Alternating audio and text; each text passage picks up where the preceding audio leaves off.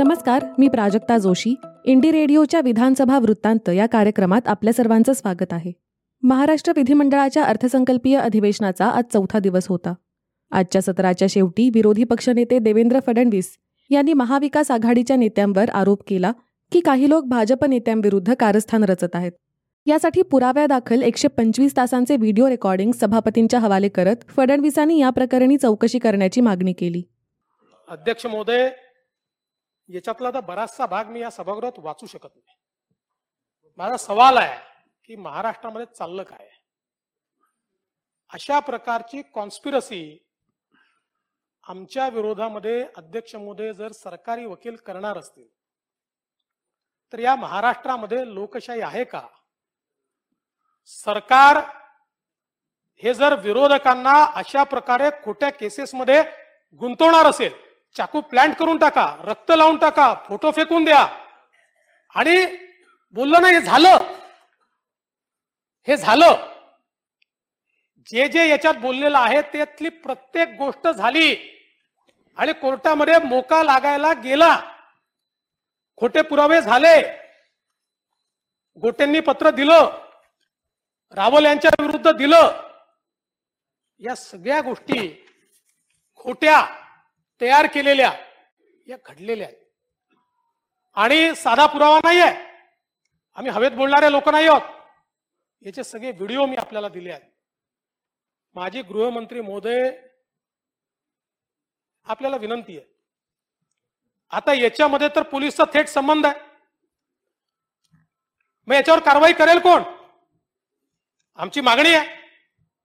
ही संपूर्ण केस सीबीआयला दिली पाहिजे. सरकारची कॉन्स्पिरसी जर दिसत असेल तर सरकारच्या अंतर्गत असलेले पोलीस आणि ज्या कॉन्स्पिरसीमध्ये पोलीसही दिसत आहेत हे पोलीस कशा प्रकारे या ठिकाणी याची कारवाई करणार आहे? म्हणून आमची मागणी आहे. आणि आपण नाही दिली आम्ही कोर्टात जाऊ. आम्हाला हरकत नाही. शेवटी लढाई आरपारचीच लढावी लागेल जर अशा प्रकारे आम्हाला संपवण्याचा प्रयत्न तुम्ही करणार असाल तर मी कोर्टात जाऊ. याशिवाय राष्ट्रवादीचे नेते नवाब मलिक यांच्या अटकेसाठी विरोधकांनी जोरदार मागणी केली. तत्पूर्वी आजच्या सत्राच्या सुरुवातीला सभेतील महिला आमदारांनी सर्वांना जागतिक महिला दिनाच्या शुभेच्छा दिल्या. यावेळी बोलताना भाजप आमदार भारती लवेकर म्हणाल्या महिला दिन आहे. खरं तर आठ मार्च ह्याच दिवशी आपण हा महिला दिन साजरा करता. परंतु आमची विनंती आहे की तीनशे पासष्ट दिवस सुद्धा हे आमचेच आहेत आणि ते आमच्यासोबत आमच्या सदस्यांनी सुद्धा त्या ठिकाणी हा उत्सवामध्ये समा समाविष्ट व्हावं. आणि सभागृहामध्ये मला विनंती करावीशी वाटते की आम्हाला जास्तीत जास्त बोलण्याची संधी द्यावी महिलांना. आमच्या बर बर महिलांसाठी बर बर. असं कधी करू नये की चोवीस महिला आहोत आम्ही केवळ दोन्ही बाजूच्या आम्ही एकत्रित असतो महिला म्हणून. त्यामुळे आम्हाला संधी द्यावी अशी विनंती आहे.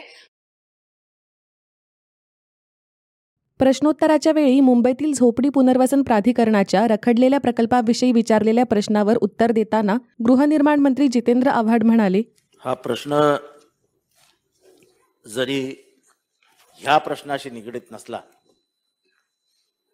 तर आम्ही गेले वर्षभर एका ॲमनेस्टी स्कीमवरती का काम करतो आहोत.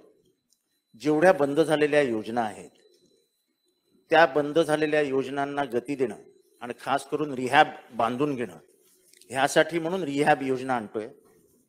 एच डी आय एल आणि एक दोन सोडले तर बाकीचे सगळे प्रोजेक्ट हे फायनान्स्ड आहेत. मागे चेहरा भलताच आहे आणि पुढे चेहरा भलताच आहे. ते आपल्यालाही माहिती आहे देवेंद्रजींनाही माहिती आता प्रयत्न हा आहे की जो मागचा चेहरा आहे त्याच्याशी चर्चा करून त्याला काही सवलती देऊ. सवलती म्हणजे एफ एस आय वाढवून जमीन देऊन वगैरे नाही. पण त्याच्याकडनं पहिल्यांदा सगळा रिहॅब बांधून येऊ नंतर त्याला ती जमीन मुक्त करून ती जमीन देऊ. आणि त्याला एक शब्द देऊ की बाबा तुझ्या इथे तेरा दोन करणार नाही. म्हणजे जे मागचे चेहरे आहेत आता फायनान्सर्सची मी काय नावं घेत नाही पण झोपडपट्टीमध्ये बहुतांशी असं असतं की झोपडपट्टीचा मेन जो दाखवला जातो तो तो नसतोच. त्याच्या मागणं एक फायनान्स लागलेला असतो. ओंकारच्या बाबतीत तुम्हाला जास्त अनुभव असेल.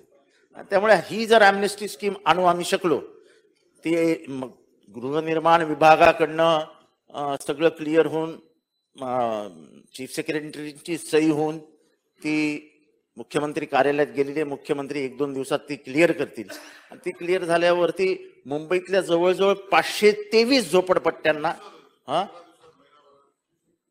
नाही नाही मी आता त्यांच्या मागे लागलोय मी एक दोन दिवसात ती सही करून घेईन. पाचशे तेवीस झोपडपट्ट्यांना हा प्रकल्प लागू होईल. ह्याच्यातलं महत्वाचं जे मला सांगायचं ते की एस आर ए मध्ये जो पैसा लावला गेलाय तो अडकलाय. तो रोलिंगला बाहेर काढून परत एस आर ला गती द्यायची असेल तर तुम्हाला ही अमनेस्टी स्कीम अतिशय फायद्याची ठरेल.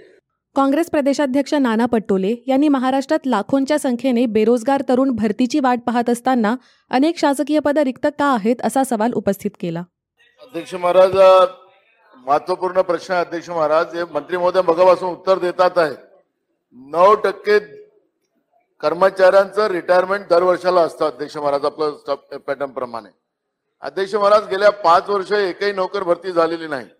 जो आकडा दिलेला आहे आज जी काही पदं खाली असलेलं आहे या आकडा कमी आहे. ज्या विधानसभेत आपण बसलेलो आहोत त्या विधानसभेमध्येही सुद्धा कर्मचाऱ्यांचा मोठा बॅकलॉग आहे. इथं कमी कर्मचाऱ्यावर या विधानसभेमध्ये कामकाज केलं जातं. त्याचे परिणाम कारण की आपण या लोकशाहीमध्ये आपण लोकांच्या सेवेसाठी काम करतोय तर त्याला कर्मचाऱ्यांच्या व्यवस्था नसतील तो स्ट्रक्चर नसेल तर लोकांना आपल्याला सेवा देता येणार नाही. आज लाखो पद कर्मचाऱ्यांचे महाराष्ट्रामध्ये खाली आहेत विविध विभागाचे. भास्कर जाधवांचा प्रश्न वेगळा होता की काही ठिकाणी असेल तर त्याला करतात ती प्रोसिजर आपली आहेच. पण जे लाखो पद आपल्या राज्यामध्ये खाली पडलेले आहेत त्याला काय तुमचं हे सगळे नोकर भरती करण्यासाठी आपण काय प्लॅन केलेला आहे? किती दिवसामध्ये? मागच्या सरकारने केलंच नाही पण आपण किती दिवसात करणार आहे ते आपण या ठिकाणी स्पष्ट सांगावं. त्यावर उत्तर देताना मंत्री दत्ता भरणे म्हणाले पटोले साहेबांनी जो प्रश्न विचारला खरं तर आपण म्हणतो ते बरोबर आहे की साधारणतः आपल्या संपूर्ण राज्यामध्ये दोन लाख तीन हजार तीनशे दोन पदही रिक्त आहेत आणि ते पद भर आपल्याला पाठीमागे दोन वर्ष कोरोनामुळे खरं तर आपल्याला ही पदं भरता आली नाहीत आर्थिक अडचणीमुळं. परंतु आता आपण शासनाने तो निर्णय घेतलेला आहे. आपण एमपीसी किंवा आरोग्य विभाग असेल गृह विभाग असेल वैद्यकीय शिक्षण विभाग असेल या विभागाला तर आपण शंभर टक्के त्यांना परवानगी दिलेलीच आहे.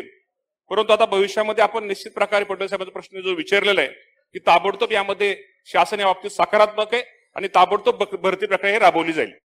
हा होता आजचा विधानसभा वृत्तांत. दररोज विधानसभेत काय झालं कोण काय बोललं कोणती विधेयकं मांडण्यात आली याबाबत जाणून घेण्यासाठी आमचा हा कार्यक्रम नक्की फॉलो करा. आणि अशाच अजून बातम्या ऑडिओ बुक्स आणि पॉडकास्टसाठी ऐकत रहा इंडी रेडिओ.